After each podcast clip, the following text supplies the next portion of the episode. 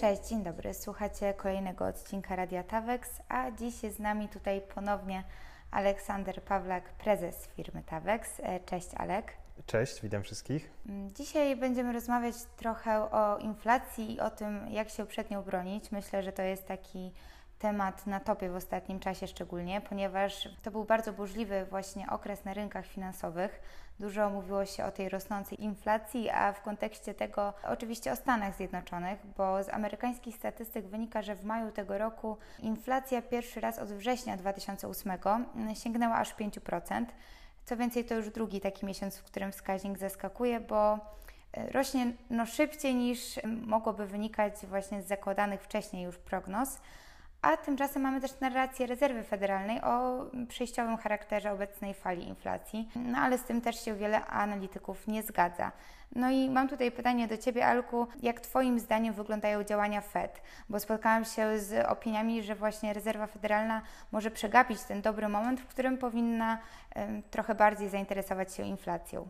Myślę, że w gruncie rzeczy jestem w, można powiedzieć, obozie, obozie analityków, którzy nie zgadzają się z przejściowym charakterem tej inflacji. E, wynika to z tego, że e, no, o tej inflacji wielu, wielu analityków wiele mówiło się już wcześniej, już w momencie, kiedy pandemia się zaczynała i, i, podstawową reakcją globalnie, nie tylko rezerwy federalnej na całym świecie, podstawową reakcją było gwałtowne zwiększenie podaży pieniądza, e, gwałtowne zalanie rynków pieniędzmi po to, żeby e, gdzieś tam uratować gospodarkę przed bezrobociem. No i tutaj, tutaj wchodzimy w temat wykładanej na uczelniach ekonomicznych krzywej, krzywej Philipsa, która e, zestawia właśnie inflację z bezrobociem. To też, też e, powszechnie się o tym mówi, że generalnie to był wybór. Wybór między wyższym bezrobociem a wyższą inflacją. Globalnie gospodarki, banki centralne, rządy e, wybrały, wybrały ten wzrost inflacji, więc jakby Mówienie tutaj o, o, byciu zaskoczonym jest dosyć według mnie niepoważne. To było widoczne, to był jasny, klarowny wybór, e, który jakby no, trochę nie mi oceniać. E, po prostu trzeba było coś zdecydować. Także, e, no, tak jak mówię, dzieje się dokładnie to, czego można było się spodziewać. A co byś może powiedział tym, którzy y, jednak gdzieś wątpią w działania tej rezerwy federalnej? Y, czy Twoim zdaniem są jakieś y, inne, bardziej sprawdzone możliwości walki z inflacją, co rządy albo banki centralne tak naprawdę mogą w ogóle z tym zrobić? Banki centralne stworzyły pewnego rodzaju bombę, którą będzie bardzo ciężko rozbroić, bo większość wykreowanych wykreowanych pieniędzy została e, pochłonięta przez rządy jako, jako dług w rodzaju różnego rodzaju tarcz finansowych w Polsce czy e, zasiłków w Stanach Zjednoczonych. Te pieniądze zostały wpompowane w gospodarkę różnymi kanałami. Widać to też po inflacji różnego rodzaju aktywów, jak, jak akcje, jak obligacje, jak nieruchomości gdzie ceny tych aktywów cały czas w czasie pandemii nawet rosły, gdzie no intuicyjnie czas kryzysu powinien skłaniać raczej do spadków. Podstawowym narzędziem dla, dla banków centralnych jest oczywiście podniesienie stopy procentowej. O tym się mówi coraz częściej. Pierwsze banki centralne zaczynają to robić. No jest to krok bardzo, bardzo ryzykowny w takim znaczeniu, że zarówno obywatele, zarówno osoby fizyczne, jak i firmy, jak i rządy są bardzo zadłużone, co powoduje, że wzrost odsetek od tego długu no, może być wręcz zabójczy. Natomiast e, no i teraz, co można z tym zrobić dalej? Tak? Załóżmy hipotetycznie, że banki centralne podnoszą te stopy procentowe, rośnie koszt obsługi długu, więc co muszą zrobić państwa? Muszą podnieść podatki. Więc jakby to, co się dzieje w tym samym momencie, to oprócz ograniczenia działalności gospodarczej e, przez ograniczenie kredytów, równolegle rządy muszą podnieść podatki, żeby obsługiwać swój dług. No i to, to z kolei wepchnie e, ze zdwojoną siłą w recesję, którą gdzieś tam rzekomo uniknęliśmy w czasie pandemii. E, na ten moment naprawdę nie widzę rozwiązań bez szkód dla ogólnie dla gospodarki czy dla, dla konkretnych ludzi. A Twoim zdaniem NBP, tutaj już przechodząc na, nasz, e, na nasze lokalne e, podwórko, że tak powiem, e, jak prezentuje się polityka właśnie Narodowego Banku Polskiego na tle innych banków centralnych, Twoim zdaniem? No, żyjemy, żyjemy w globalnym świecie, żyjemy w świecie gospodarek powiązanych tak licznymi łączami, e, światłowodami, drogami, połączeniami, że e, no, Narodowy Bank Polski wpisuje się w to, w to, co się dzieje gdzie indziej. W zasadzie musiał się wpisywać w to, co się dzieje gdzie indziej, no bo teraz wyobraźmy sobie sytuację, w której nie byłoby w Polsce e, programu tarczy, gdzie na całym świecie by była e, czy też programu luzowania ilościowego, który, który NBP realizował. No jedyne, co by się stało, to wyceny aktywów w Polsce by krótkotrwale, gwałtownie spadły i, i firmy zagraniczne firmy zagraniczne mogłyby to po prostu wykupić za, no, za przysłowiowy bezcen. Także w momencie, kiedy to wszystkie inne jakby banki centralne realizują pewną politykę, e, no Narodowy Bank Polski musi się, to, musi się w to wpisywać. To, to, co się dzieje e, w tej chwili, no to jest przede wszystkim studzenie, e, studzenie oczekiwań inflacyjnych w Polsce. To mówienie o tym, że ta inflacja jest przejściowa. Na pewno są pewne argumenty za tym, żeby tak uważać, natomiast no, fundamentalną kwestią jest to, że e, mamy połączenie gigantycznego, odroczonego popytu, ponieważ mamy mnóstwo ludzi, mnóstwo firm, które dostały pieniądze z tych czy innych źródeł, podczas gdy nie dostarczały produktów ani usług, te pieniądze jakby zostały wydane, a nie było przeciwko nim, jakby naprzeciw nich żadnych usług, usług ani produktów. Te pieniądze zostały gdzieś tam zachomikowane, to widzimy po e, statystykach też NBP-u zresztą o, o depozytach i, i, i po depozytach i po podaży gotówki. Ten, ten odroczony popyt spotyka ograniczoną podaż po drugiej stronie, bo mamy problemy z dostawami surowców, mamy rosnące już legendarne ceny kontenerów z Chin, e, mamy problemy na rynku chipów, no, to, wszystko, to wszystko razem no, no, prezentuje bardzo proinflacyjny scenariusz. Tutaj e, już zahaczyliśmy o e, nasz e, bardziej lokalny, że tak powiem, temat, ale wracając jeszcze do takiego spojrzenia globalnego, a właściwie do Stanów Zjednoczonych ponownie. Na amerykańskiej giełdzie spotykamy się już z rekordami wszechczasów. W tym momencie w bankach kolejki po kredyty też są ogromne. No i tutaj pytanie właśnie w kontekście koronawirusa i pandemii. Czy to jest dowód na to, że koronakryzys można określić, że jest już za nami? Bardzo symptomatycznym jest to, że na statystyki o rekordowej, wymykającej się spod kontroli, jakby ok, przyznajmy to w tej chwili jeszcze nie dzieje się nic strasznego, natomiast wymykającej się spod kontroli inflacji, e, Wall Street zareagowało kolejnymi rekordami. Świadczy to o tym, że rynek w gruncie rzeczy nie spodziewa się podwyżek stóp procentowych, nie spodziewa się rozwiązania problemu inflacyjnego. W związku z tym, jeśli spodziewamy się dalej rosnącej inflacji, to faktycznie e, zakup akcji spółek ma jakiś sens. Natomiast w takich warunkach e, sens ma w zasadzie kupno wszystkiego oprócz trzymania waluty. A tutaj lubię taki przykład. E, niedawno e, znajomy opowiadał, że kupił dwuletni samochód, za który zapłacił tyle samo, e, ile ten samochód kosztował w salonie te dwa lata temu. Czyli można powiedzieć, że samochód stał się przechowaniem wartości, gdzie mówiło się zawsze o tym, że na przysłowiem trzaśnięciu drzwiami za salonem się traci tam te 20%. Jakby abstrahując już od dokładnych liczb, chyba, chyba wszyscy są w stanie zobaczyć, jaki to jest paradoks, jak to jest, no, no, no nie bójmy się tego powiedzieć, nienormalne. Kolejki po kredyty hipoteczne też są dosyć e, naturalnym e, wynikiem tego, że e, w czasie pandemii zaoszczędziliśmy gdzieś tam jakieś pieniądze, bo nie podróżowaliśmy, nie jeździliśmy, gdzieś tam ta gotówka się odłożyła, bo, bo jednak tego, tej eksplozji bezrobocia nie było. Jakby niewątpliwie były poszkodowane sektory, natomiast też ludzie z tych sektorów bardzo często mogli znaleźć pracę gdzie indziej, może gorzej płatną, może nie odpowiadają swoim kwalifikacjom, ale generalnie no, ta fala gotówki pozwoliła na to, żeby stosunkowa większość, e, większość osób przeszła, przeszła ten kryzys suchą stopą.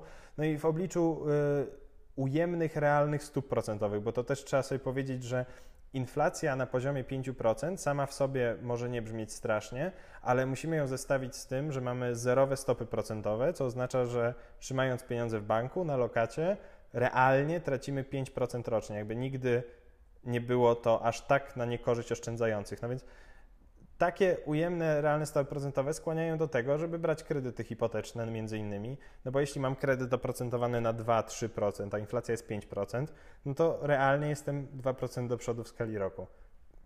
Oczywiście wszystko, wszystko około.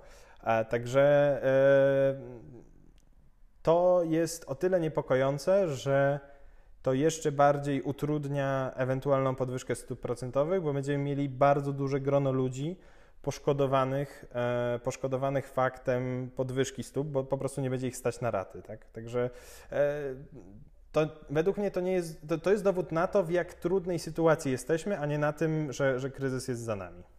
Rzeczywiście ze skutkami pandemii e, wciąż się mierzymy i pewnie mierzyć będziemy się jeszcze przez e, długi czas. No i tutaj e, kolejne pytanie, myślę, że bardzo ciekawe z perspektywy każdego słuchającego. E, jakie instrumenty mogą nas w takim razie rzeczywiście realnie zabezpieczyć przed tą inflacją? Jak możemy zabezpieczyć swoje oszczędności w dobie e, tego popandemicznego kryzysu? Wariantów jest dużo. Tak jak już mówiłem, jak się okazuje, nawet, e, nawet samochód może nas zabezpieczyć przed inflacją.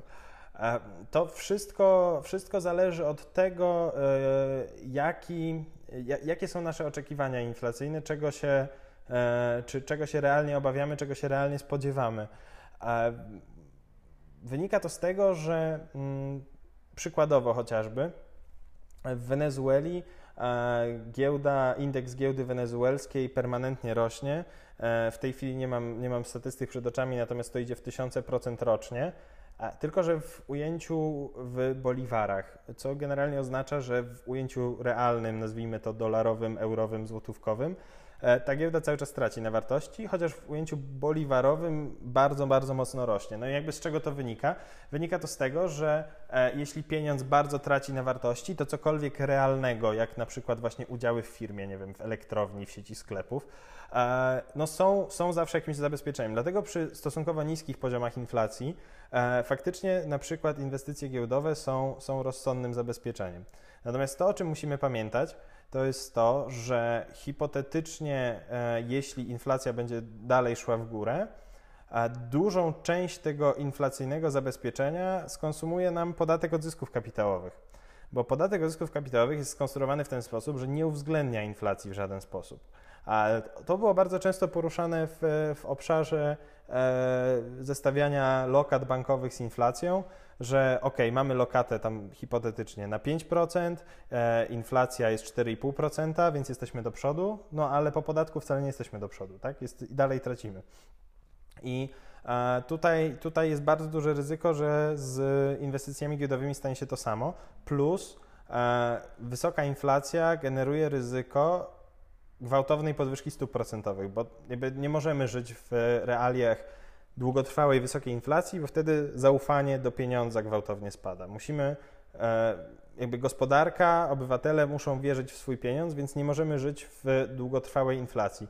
No więc w tym momencie, w, któr w którymś momencie bank centralny będzie musiał zareagować, podnieść stopy, co na przykład zadłużonym przedsiębiorstwom może bardzo zaszkodzić. Analogicznie może też na przykład paradoksalnie zaszkodzić bankom, bo drastycznie spadnie spłacalność, spłacalność kredytów. No to i siłą rzeczy gdzieś tam to, to, to złoto się pojawia jako naturalne, naturalne zabezpieczenie przed inflacją, co, y, co, co jest faktem.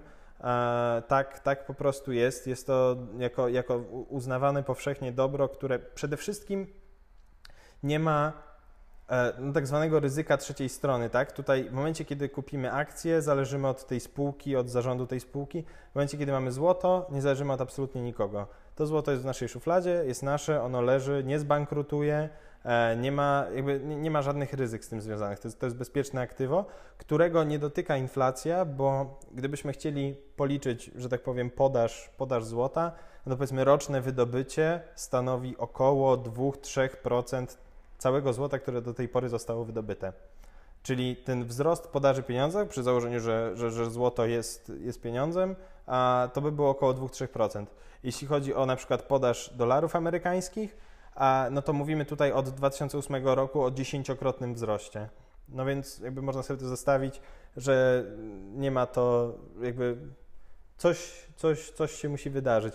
Taki bardzo spektakularny przykład, że w 2020 roku powstała jedna piąta dolarów, które powstały od powstania Stanów Zjednoczonych.